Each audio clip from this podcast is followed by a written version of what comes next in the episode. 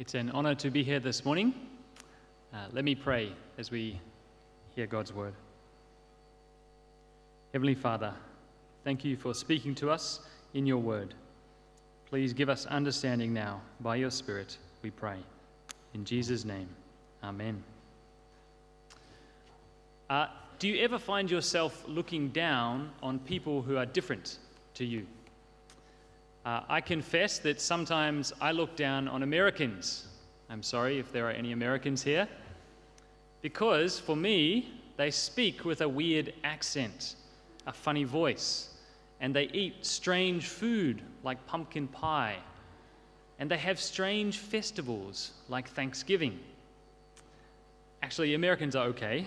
Uh, sorry to any Americans here. Uh, I do love Americans. But it's very easy to look down on people who are different to us, isn't it? Have you ever noticed yourself doing that? Uh, you see someone from a different culture or religion, and they look different, and they dress differently, and you don't understand them. They seem a bit strange to you, and you find yourself withdrawing from them. Maybe you smile on the outside, but on the inside, you look down on them. Do you think, Heavenly Father, thank you for speaking to us in your word. Please give us understanding now by your Spirit, we pray. In Jesus' name, amen. Uh, do you ever find yourself looking down on people who are different to you? Uh, I confess that sometimes I look down on Americans. I'm sorry if there are any Americans here. Because for me, they speak with a weird accent, a funny voice, and they eat strange food like pumpkin pie, and they have strange festivals like Thanksgiving. Actually, Americans are okay. Uh, sorry to any Americans here.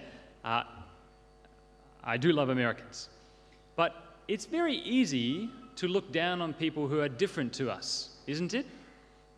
Have you ever noticed yourself doing that? Uh, you see someone from a different culture or religion, and they look different, and they dress differently, and you don't understand them. They seem a bit strange to you, and you find yourself withdrawing from them. Maybe you smile on the outside, but on the inside, you look down on them. Do you think God is like us? Does God prefer some people over others? Does God have favorites? Just think about some of the countries in our world today. On the one hand, you have America. Uh, they are often called a Christian nation. All of their money has the phrase, In God we trust, printed on it. Most American political speeches finish by saying, God bless America. On the other hand, think about a country like Iran.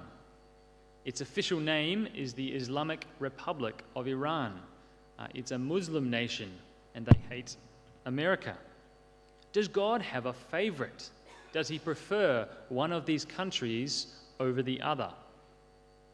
That's the question our passage today is going to answer.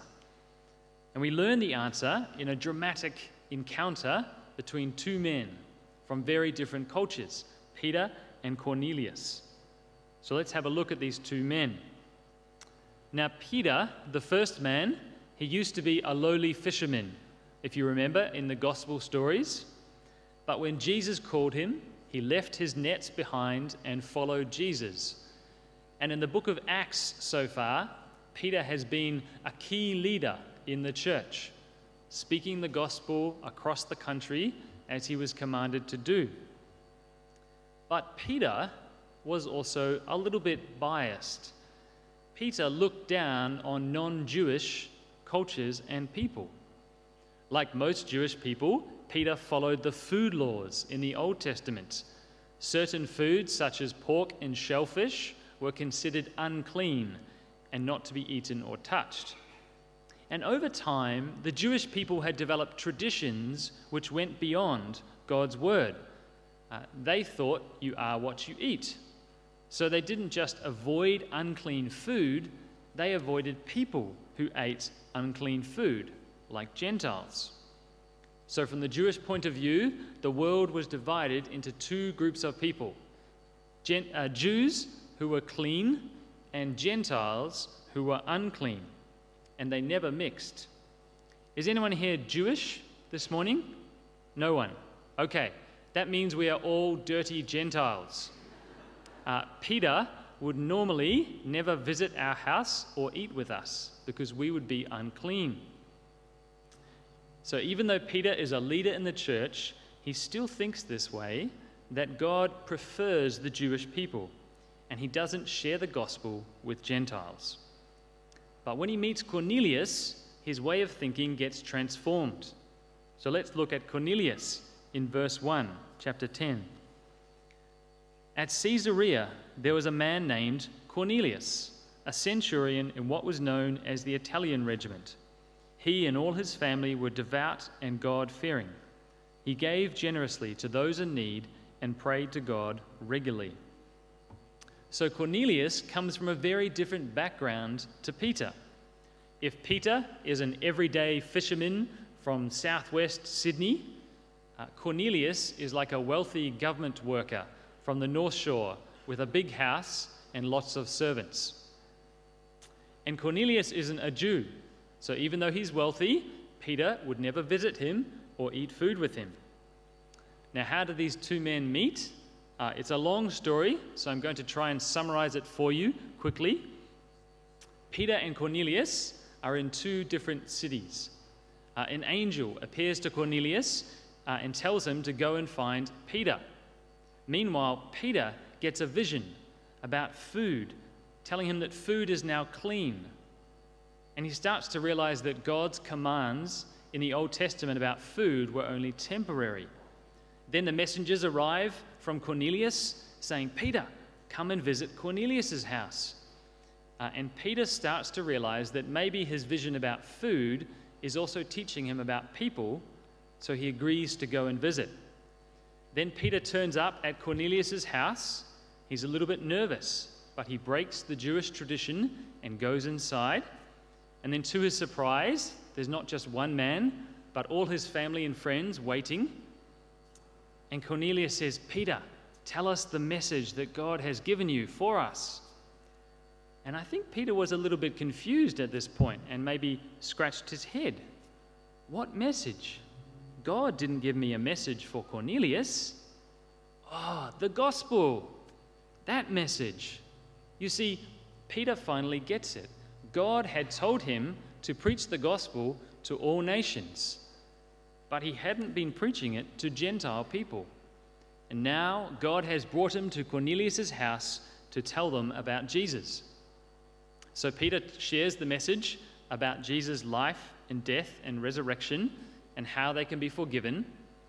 And before Peter can finish speaking, something incredible happens. Look at verse 44.